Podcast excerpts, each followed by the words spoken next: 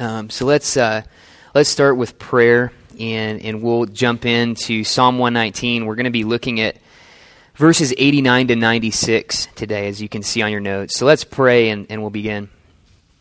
God, thanks for your grace. God, thanks for your mercy towards us.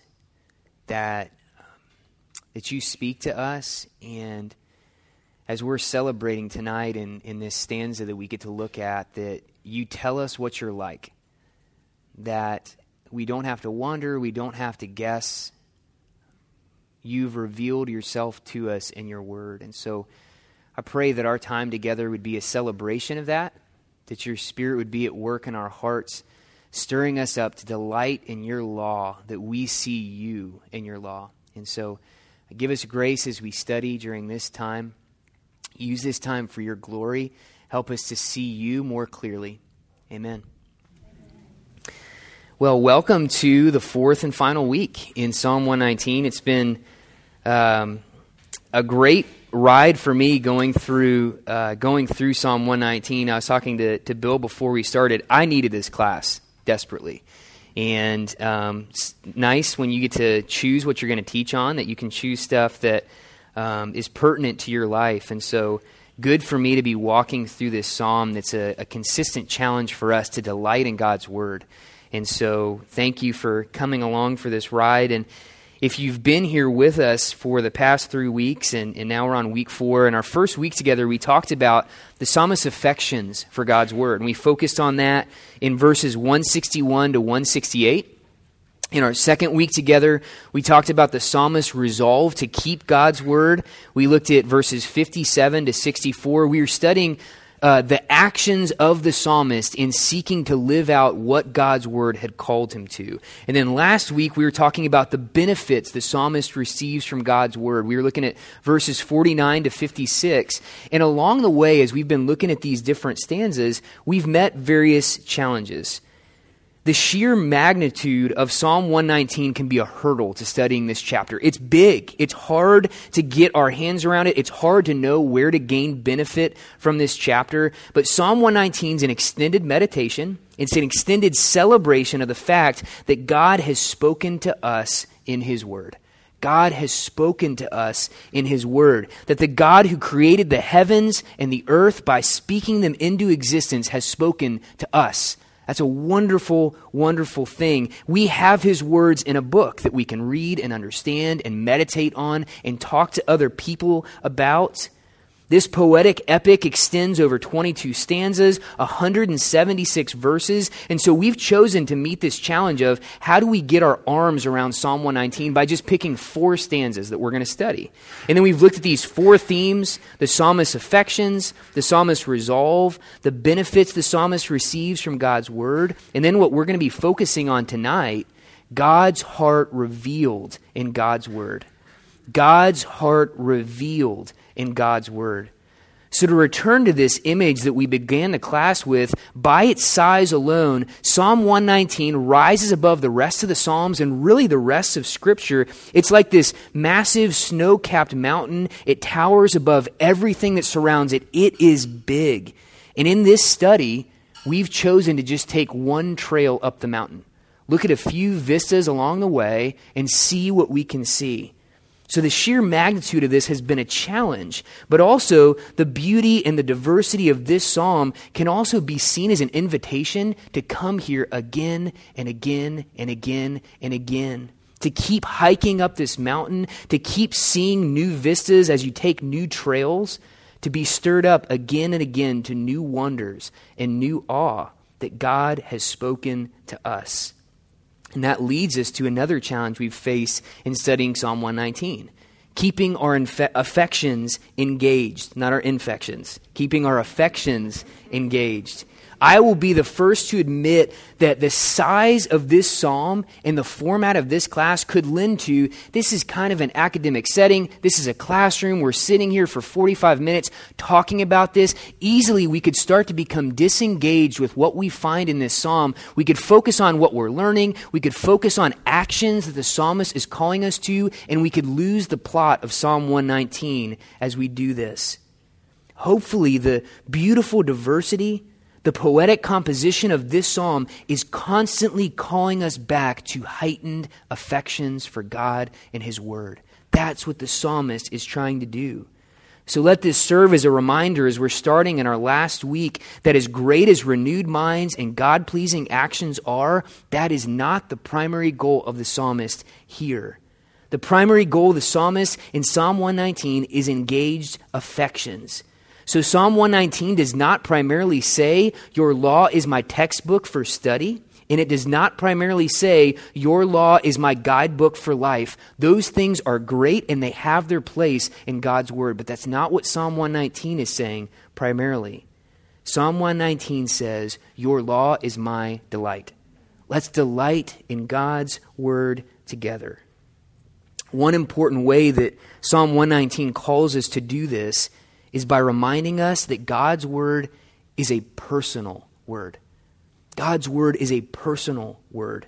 This is another challenge that we face in studying Psalm 119, and a challenge that we're going to be addressing tonight specifically from verses 89 to 96. God's word is a personal, relational word spoken by the gracious, humble, loving creator of the universe to those beloved beings he created in his image. His words to us.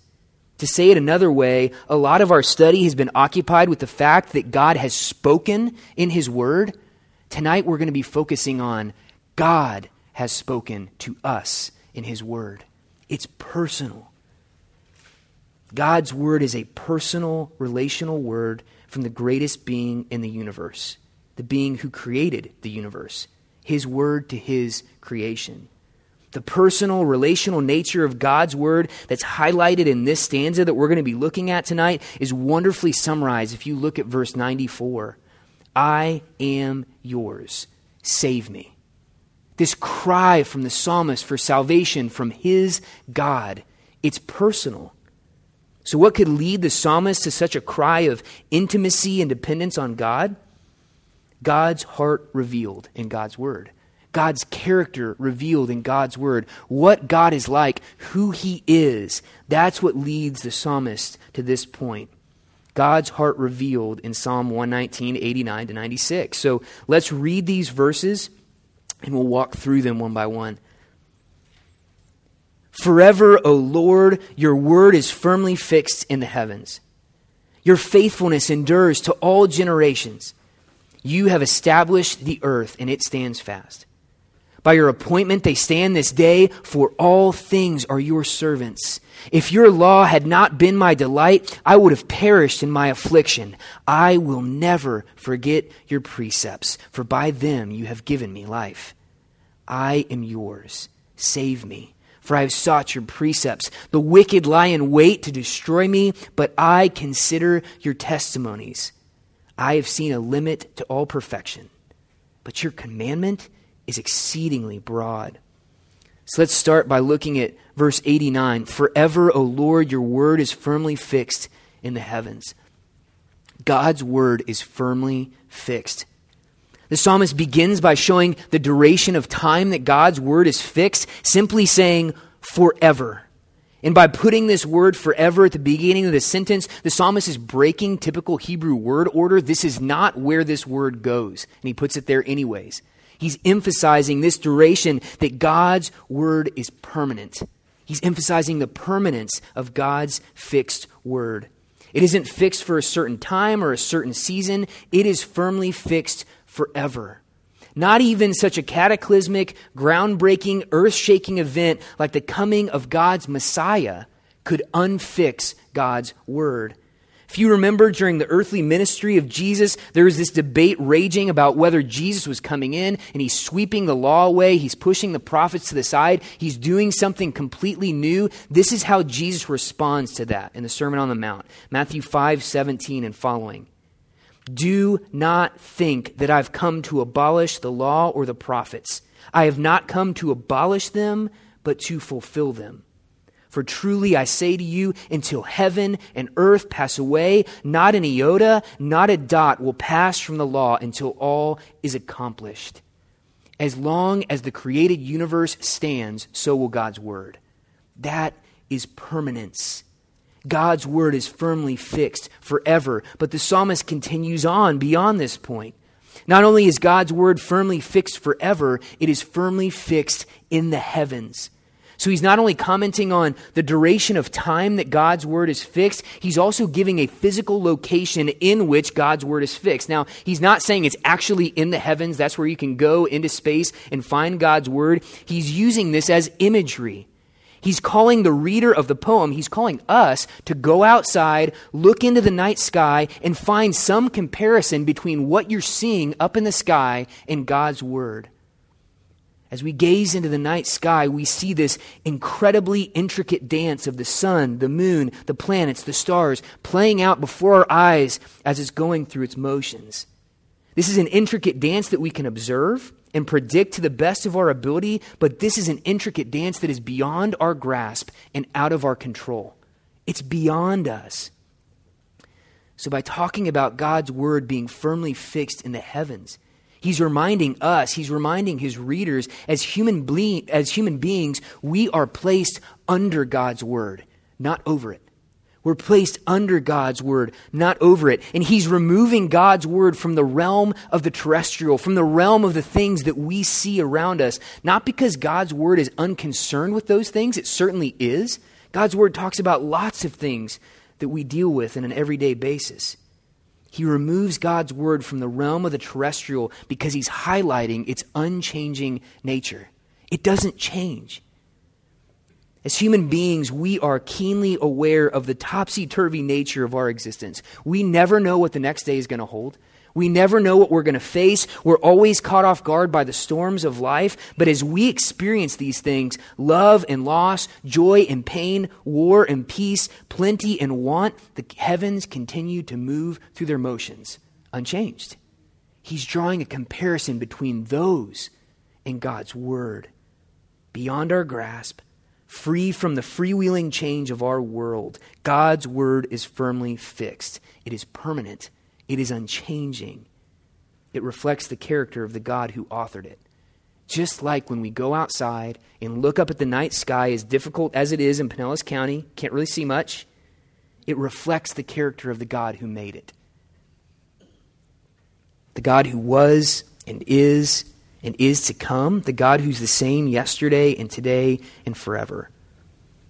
I want to caution us that we could get the feeling that what the psalmist is trying to invoke with this verse is that God and his word are cold and distant and beyond our reach.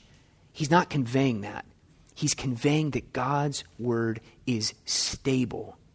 God's word is stable. They are fixed and permanent and unchanging. They're completely unlike much of what we experience on a daily basis, where tomorrow up might be down and down might be up. God's word is not like that. God's word is fixed in the heavens forever. It's above us and beyond our grasp and stable beyond the ever changing circumstances of our world. We could no more remove God's word from its place than reach into the night sky and pluck Orion's belt from the sky. We can't do that. And we can't do that with God's word either. Praise God that in His Word, He offers us stability unlike anything we can find in our world. Your faithfulness endures to all generations. Verse 90. You have established the earth, and it stands fast. You see this movement in verse 90 from talking about God's word to talking about God Himself. And he's moving from talking about the heavens to talking about the earth. This is one of the handful of verses, interestingly enough, if you read through Psalm 119, one of the handful of verses, maybe six or seven, in the entire Psalm, 176 verses, that don't mention God's word or a synonym for God's word explicitly. But I'd venture to say he's got a good reason for doing that. It's because he's talking about God himself. He stops talking about God's word and he talks about God himself. This verse is personal. So, whereas verse 89 could leave the reader with this feeling that, yes, God's word is fixed and permanent and unchanging, but it's up there somewhere out of my grasp, beyond my control, above my head, what bearing does it have on my life? Verse 90 offers a response to that that says, no, that's not what I'm saying about God and His word. Yes, God's word is fixed and permanent and unchanging, but it is also personal. It's a personal word from a personal God who is faithful from generation to generation of his people. The psalmist is drawing a comparison between God's faithfulness and the creation of the earth. God not only created the earth, he sustains it. He not only spoke the world into existence, he upholds it by his word of power. So, from our own experience, the rain waters our crops, the earth continues to bring forth food, trees produce oxygen for us to breathe. This is testifying God is upholding his world. It continues to go forward from generation to generation. God sustains our world. And in the same way that God upholds the earth itself, he upholds his promises to his people from generation to generation. God not only spoke promises of old to Adam, Noah, Abraham, Moses, David, the prophets, the apostles, he is faithful to uphold those promises from generation to generation. And so we can ask ourselves are God's promises still good for today? Do these words spoken so long ago to Adam and Noah and Abraham and Moses and David, the prophets, the apostles, do they mean anything for us as God's people in 2017? We need to go outside and ask ourselves are crops still being produced? Are trees still producing oxygen? Is rain still falling on the earth? As surely as God is faithful to uphold his creation, he upholds his promises. He is faithful to all generations. I love this quote from William Cowper. He says this about Psalm 119:90. Creation is as the mother and providence the nurse which preserves all the works of God. God is not like man. For man, when he's made a work, can't maintain it. He builds a ship and can't save it from shipwreck. He edifies a house but can't keep it from decay. It is otherwise with God. We daily see his conserving power upholding his creatures, which should confirm for us that he will not cast us off, nor suffer us to perish if we so depend upon him and give him glory as our creator, conserver, and redeemer. God is not like man. It is otherwise with God. He creates and he sustains. Yes, God's word is fixed and permanent and unchanging, but it is also for you if you're one of his people through faith in Jesus Christ. Yes, God is eternal and unchanging and wholly different from us, but He is also personal and faithful to His people. Praise God that He is. Verse 91 says, By your appointment they stand this day, for all things are your servants. These three verses, as you're reading through them and actually thinking about what they're saying, could result in like a whiplash effect if you're reading through this.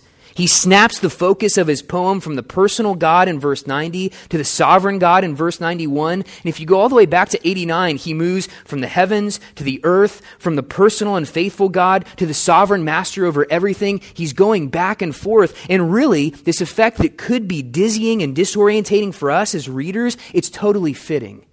Because what he's trying to do is faithfully convey the character of the God who created and sustains the universe in a poem. How do you do that? How do you do that? How can he sum up the perfections of the triune God in the language of men? How is that possible?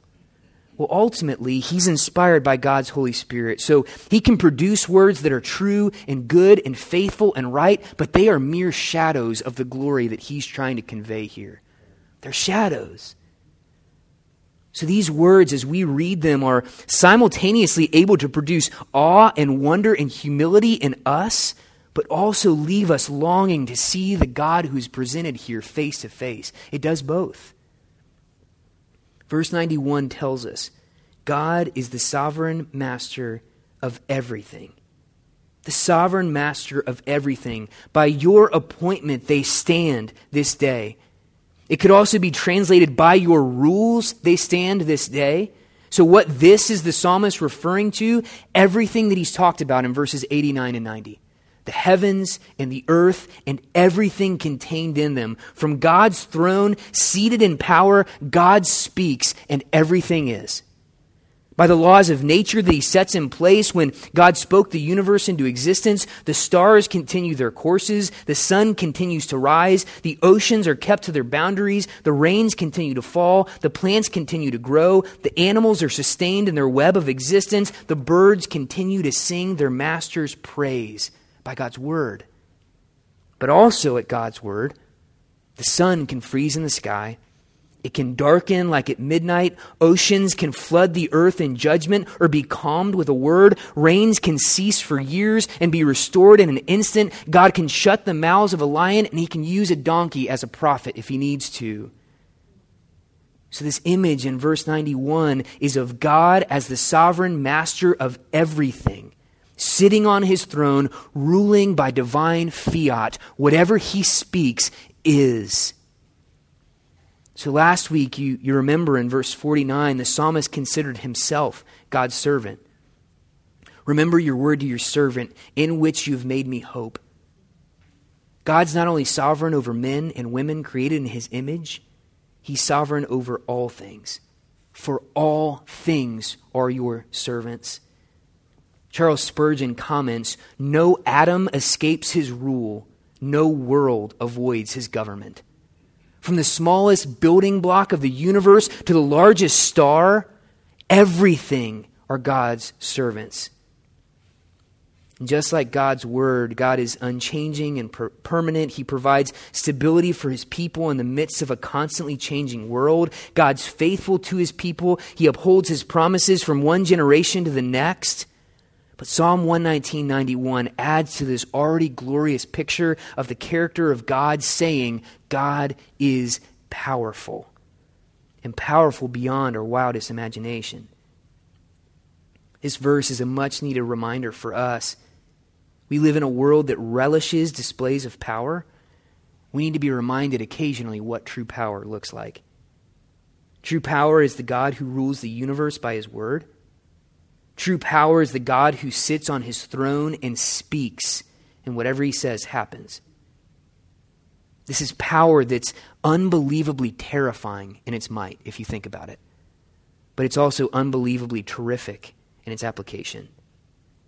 In one sense, verses 89 to 90 should leave us feeling small and afraid and weak and powerless because we are those things. But we are also loved and cared for and sustained and promised things beyond what we deserve, beyond our wildest imaginations. How do we know all this? Because the God who is so powerful that he spoke the universe into existence and upholds the universe by his word of power also speaks to us. Small and afraid and weak and powerless as we are, God speaks to us in his word. And he tells us how that power is applied for us. This is humility and grace and kindness and mercy and love. This is our God. Terrifying power, but terrifically gracious application for us, his people. Verse 92 If your law had not been my delight, I would have perished in my affliction.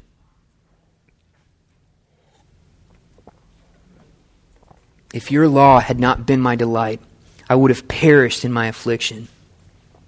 In verse 92, the psalmist is moving from the realm of the theoretical to the realm of the practical. His musings about God and His Word, their permanence and faithfulness and power, these are not the thoughts of an armchair theologian teasing out truths from God's Word. These are deeply cherished treasures that have comforted and sustained and delighted the psalmist in the midst of affliction. affliction. Quite simply, apart from God's word, the psalmist would have perished. If you're keeping track and you've been with us for four weeks, we are now officially four for four in the affliction department. So if you think Psalm 119 is written from this mountaintop, wonderful experience with the Lord, you've got another thing coming. In verse 161, princes persecute the psalmist without cause. In verse 61, the cords of the wicked ensnare the psalmist. In verses 49 to 56, the psalmist speaks of affliction, the insolent deriding him, the wicked, and the house of his sojourning. So, not writing from this mountaintop experience. That's just what we've looked at. What sustains the psalmist in the midst of his affliction? God's character revealed in God's word. God's character revealed in God's word. Whether he's facing physical death or facing severe affliction, that he's in danger of losing all hope in life, whatever's facing him and we're not sure, the psalmist's delight is in God's word. The psalmist's delight is in God's word. And this changes everything, like life from the dead. The psalmist is delighting in God's word in his afflictions because the truths he knows about God from God's word are being pressed into service by the hardships of life. This isn't a time for him to abandon what he knows, the truth that he's learned. Actually, times of affliction are times when the bedrock truths of God's word become the firm foundation we desperately need as rains fall and the floods come. We need these truths. God's permanence and faithfulness and power aren't pleasant sentiments for sunny days. When the very ground seems to be giving way underneath us, we need to know that something is solid and stable to set our feet on. When it seems like God's abandoned us because our experiences are screaming, You're all alone, we need to be reminded God is faithful. He hasn't abandoned us. And when the forces of the world are putting on an impressive display of their strength, we need to remember God rules the world in power. We can delight in these things, in affliction. The psalmist delights in God's word and he doesn't perish. In times of affliction, what do you delight in?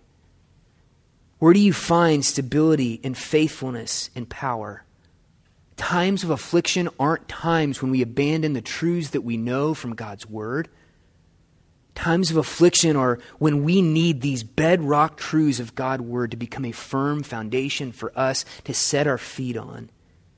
Do you delight in God's Word in affliction? And specifically, do you delight in the person who reveals himself there? The God who reveals himself to be unchanging and faithful and sovereign. These are truths to, built to weather the fiercest storms of life. I will never forget your precepts for by them you have given me life.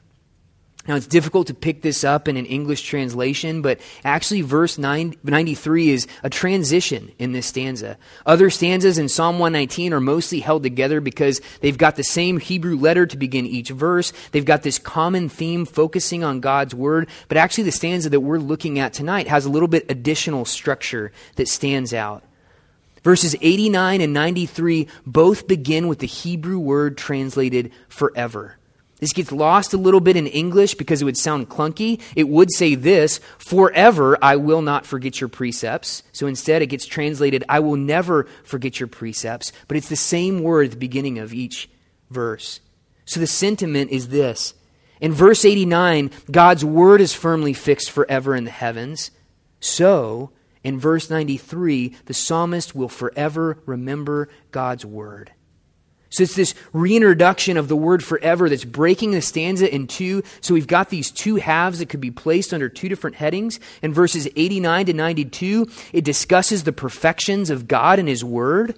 And then in verses 93 to 96, it discusses the psalmist's practical application of these perfections, putting that in New Testament terms, what we see in New Testament letters. It's this pattern of gospel truth followed by gospel application. The psalmist begins by answering the question, What is true? And then he continues to answer the question, What use is this truth? Why does it matter? So, verse 92 has already begun this transition for us between the two sections. It started this task of answering the question what use is this truth? What does it matter that God is unchanging and faithful and powerful? And so the psalmist has said, I'm able to delight in these truths even in affliction. It kept me from perishing. And then verse 93 is the flip side of the coin. I will never forget your precepts for by them you have given me life. He doesn't perish, he has life. Now, we've seen this truth already in our study of verse 50. This is my comfort and my affliction, that your promise gives me life. The God of the Bible is the life giver. And he gives life to people, even in affliction, through his word. The psalmist finds life in God's word because he finds God there. God's word is life giving because we find God there. God not only revealing himself, who he is and what he's like and what he's done, but also God holding himself out to us in his word. It's important to see that. God's word is not only personal, it's relational. Because it reveals the God who doesn't just want to give us a list of facts about himself. Yes, we learn lots of things from God and his word, but it reveals the God who says, Join my family. Become one of my children. I will become your God, and you will be my people. So it moves beyond God just saying, I'm like a father. This is who I am. This is what I do. He invites us into his family. It's relational. And it goes beyond God just telling us his covenant name. We looked at that last week Yahweh. He doesn't just tell us his name. He says, If I am your covenant God, you will be my people, and I will be your God. Jesus says something along these lines between knowing God and having life in John 17, 3. This is eternal life, that they know you, the only true God, and Jesus Christ, whom you have sent. The psalmist finds life in God's word because he finds God there. He knows God, and thus he has life. Verse 94 I am yours. Save me for I have sought your precepts. Verse 94 is this personal response of the psalmist to God, to the God that's personally revealing himself in this word. Verse 94 is the psalmist's cry in the midst of affliction, but it's also an incredible confession of faith. I love this. So much is contained in these two simple lines. There's a personal plea from the psalmist about his utter devotion to the Lord this cry for salvation, his faith that God saves, his desire to know and keep God's word, but the implication that this would never be enough. Now, most likely, the psalmist is calling for physical salvation in this verse. He's asking to be saved from a very specific situation of affliction that he finds himself in. He's asking to be delivered from hardships. But biblically, there is a close tie between physical deliverance and spiritual salvation, and the psalmist knows that God is fully capable of both. He's looking to God as his Savior. God's not only able to deliver him from the wicked who lie in wait to destroy him, we're going to look at that in a minute in verse 95. He's also able to deliver the psalmist from his own wickedness. He can do both. God saves. The psalmist has sought God's precepts. And in God's word, he's been confronted by the God who is unchanging and faithful and powerful, the God whose very word causes delight, who gives life in affliction by giving himself in affliction. So, what can the psalmist do in response? He utters this heartfelt personal plea to God, a cry of devotion, but also a cry for salvation a cry that's personal because God is personal. This verse is proof positive that the psalmist practices what he preaches. He actually believes the doctrine that he espouses. The things that he learns about God and his word are actually applicable to his life. All the things that he said in verses 89 to 92 are coming out here. Save me. He not only affirms that all things are your servants, he can confess, I am yours it's personal.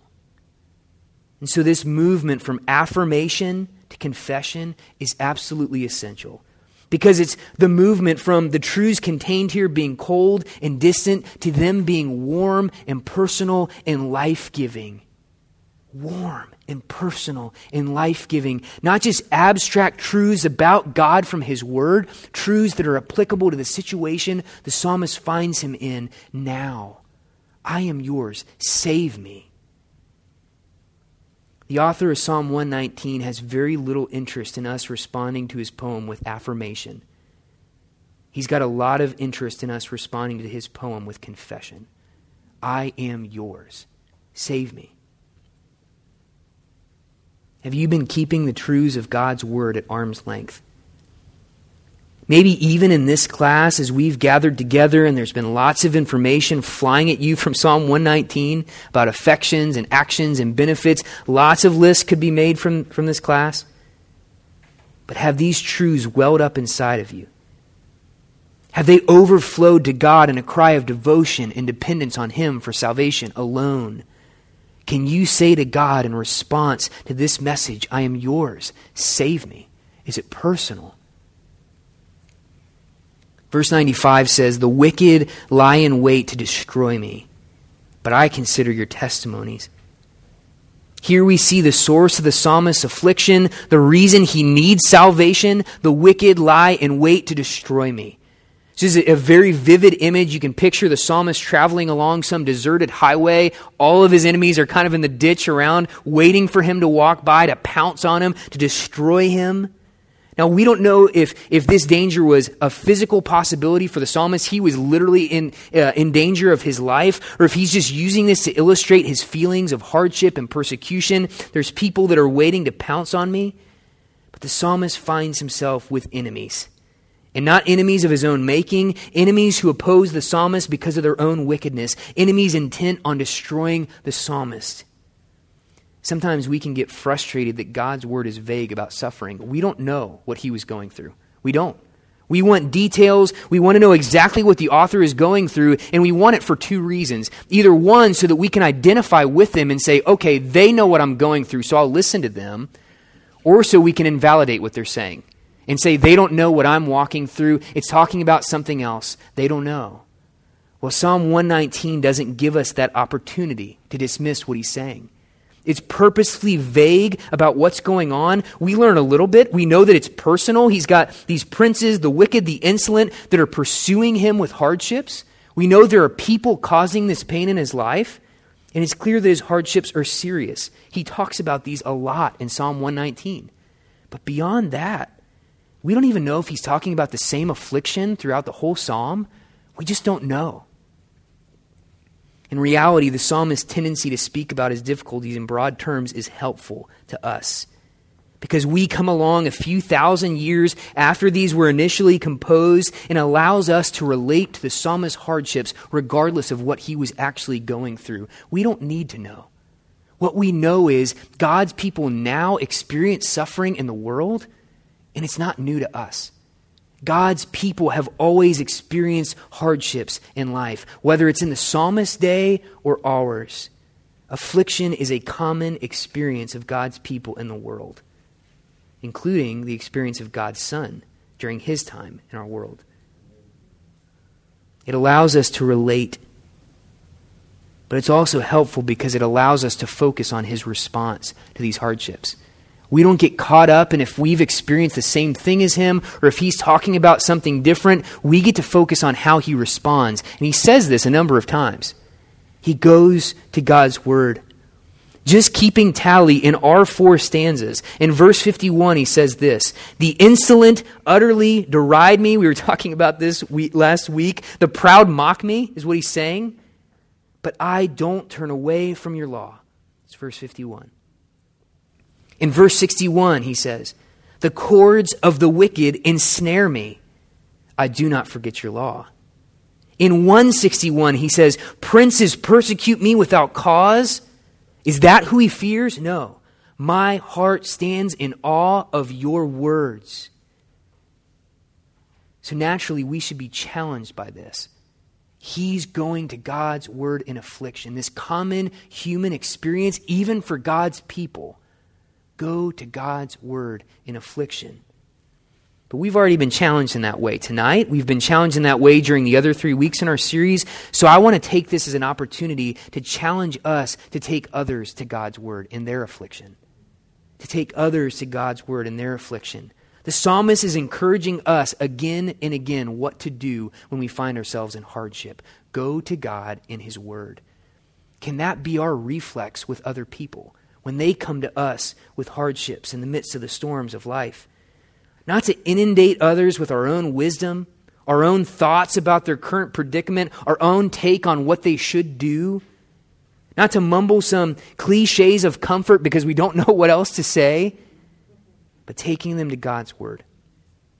Not looking for answers to their problems necessarily, but focusing on God's Word remembering God's word, standing in awe of God's word, considering God's word, delighting in God's word, leading them to the God who reveals himself in his word, making it personal for them, taking them to the Lord through his word.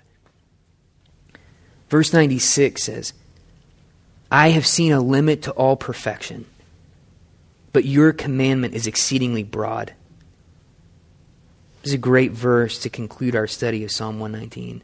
I actually decided I definitely had to teach this stanza a few weeks ago. Katie Wilson, I, I was sad they weren't here tonight. Katie Wilson uh, read this, the congregational mic, and I said, I've got to teach on that one. And this verse is a big reason for that. I've seen a limit to all perfection, but your commandment is exceedingly broad. The psalmist has considered every good thing in God's creation. Everything. He affirms that there are lots of good things in God's creation, but he notices one common attribute between everything under the sun they have limits. They have limits. The image that comes to mind, Jerry was reading from Ecclesiastes this morning, but it's of the preacher in the book of Ecclesiastes. He doesn't deny himself anything under the sun, and he says this in Ecclesiastes 2:10. Whatever my eyes desired, I did not keep from them. I kept my heart from no pleasure, for my heart found pleasure in all my toil, and this was my reward for all my toil. What was the preacher's conclusion after all of this searching?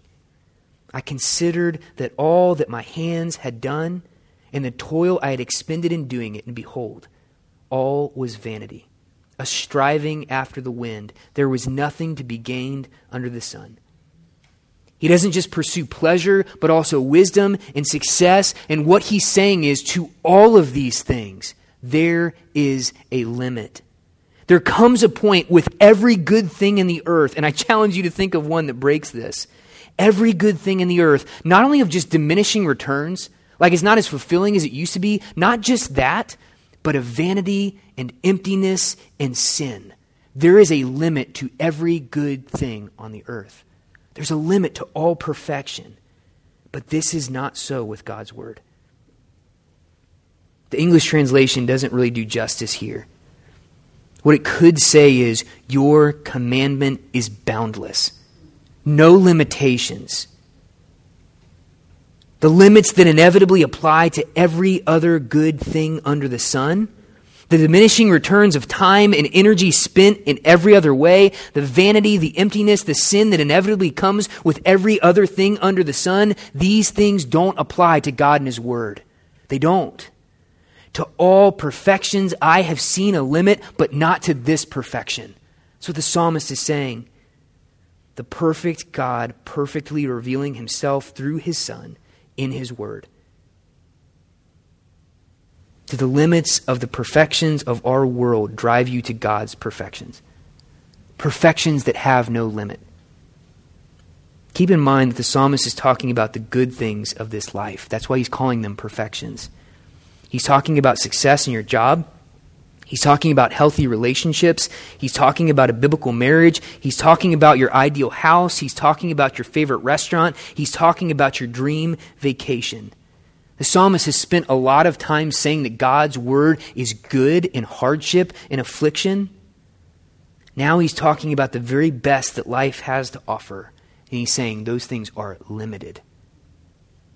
We know this by experience. We know that these things never quite live up to what we had hoped. We know that they offer diminishing returns after a certain point, but this is not so with God. Can you say this with the psalmist? Our world, both believers and unbelievers, desperately need to hear these words from us. That as great as these things are, success in your job and healthy relationships and a biblical marriage and your dream house and delightful food and relaxing vacations, those things are all wonderful and good, but they have limits. We need to acknowledge those limits. And we need to point people to the God who has none. As good as those things might be, they fall woefully short of the perfections of God revealed to us in God's Word. Can we point people there? Well, I'd venture to guess that this is why the psalmist didn't write 176 verses about anything else. Of all the wonderful things he could have chosen to write about, he chose the most wonderful. God speaks to us in his word. God speaks to us in his word. He tells us what he's like, He tells us what he's done. He makes promises to us. He tells us how to live in the universe that he made. He doesn't leave us in silence. He doesn't leave us in the dark. He doesn't leave us alone. He speaks. He tells us that he's unchanging like the stars in the sky. He tells us he's faithful like the ground beneath our feet. He tells us he's strong and rules over everything by his word. He tells us that life is found in him and nowhere else. He tells us to entrust ourselves to him and that he will save us. He tells us where to look when the wicked lie in wait for us. He tells us where to turn when the perfections of life have reached their limits. But he speaks to us. Isn't that wonderful? Isn't that marvelous and awe inspiring and humbling and challenging and something for us to delight in? That's why he's writing 176 verses, a poem about this. I hope that your thinking has been renewed during our time together. I hope your actions have been more conformed to the pattern of God's Word. But even more than those things, I hope that God has used this time to allow you to delight in His Word. That you would go forward with a renewed perspective on God's Word, new reasons for being awed that God speaks to us in a book. I hope this encourages further study in this psalm. We covered a very little portion of this. That you would take other trails up this massive mountain, that you would encounter other beautiful vistas along the way that we didn't get to stop at but mostly that you would leave this class proclaiming, Your law is my delight. Let's pray. God, you are gracious to us. And we need to look no further to think about how you've been gracious to us than to see that you speak. You are there and you are not silent. You tell us what you're like. You tell us what you've done. You make us promises. You speak to us. Lord, we're so thankful that you have stooped down. So thankful that you have spoken to us in words that we can comprehend. God, by your grace, would your spirit be active in this room tonight that we would delight in that fact. That wouldn't just be a list of truths, these would be deeply cherished treasures that we walk away from this class with. Stir us up as a people. Stir us up as a church to love your word more and more. Not just because it's some book, but because in your word we find you. That's where you are. That's where you've revealed yourself. Use your spirit to accomplish that in our lives. Amen. Thank you all. Um, it's uh, been a wonderful journey for me walking through these, and um, thank you all for for participating. Does anybody have questions or comments or things that the Lord has been stirring up in you as we've walked through Psalm 119?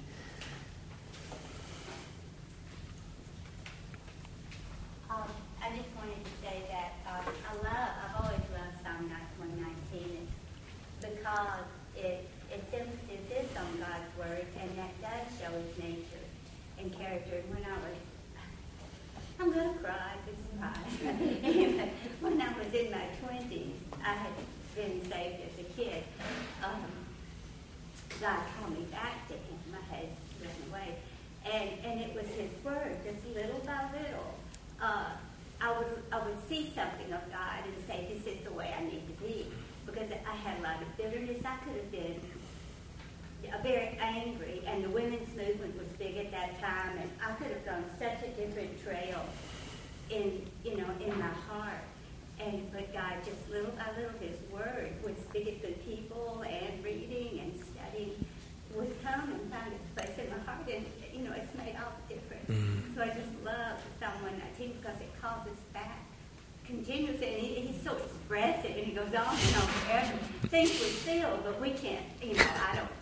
think to say all that in big, explosive ways he does. Mm-hmm.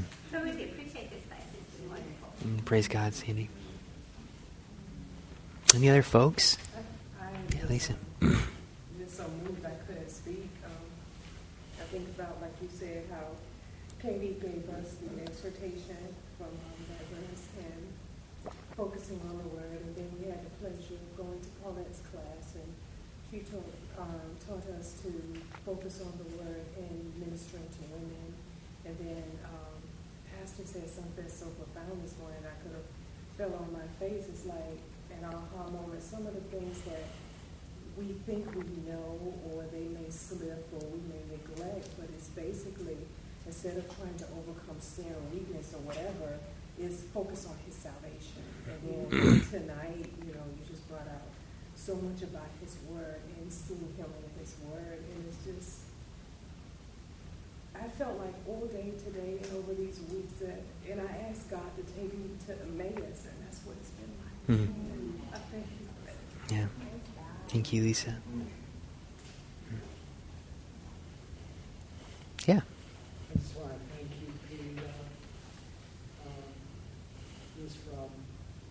going through the classes that I've been in here, uh, listening to you. And, uh, I just think each week that I come, how shallow my studies have been in God's Word and how much more that you can draw out if you take the time and, really pray to the Lord that He would open your heart to listen. And uh, I love God's Word more than anything. And um, you just challenged me, and I needed that challenge at this point in my life to, to really, hopefully, go back and go deeper.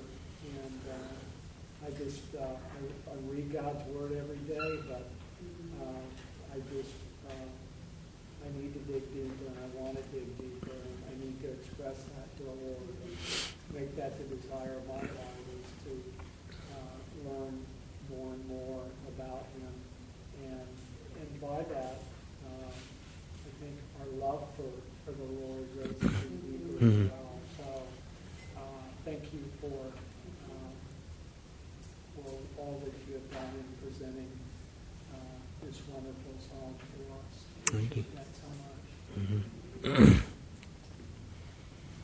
Other folks?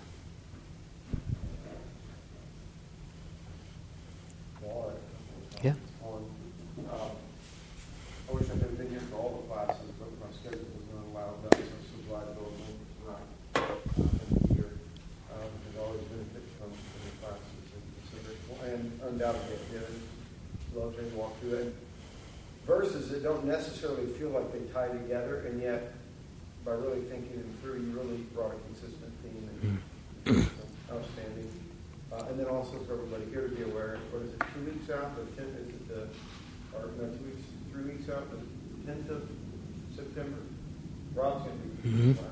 Yeah. Sunday night, so um, be here for that if you can. We'll have more announcements. So we have the next week to announce it. Yes. So I'll tell you a little bit about that, but if you can, plan to be here. So cool. it'll be good. Cool. Well, thank you all for coming and appreciate it.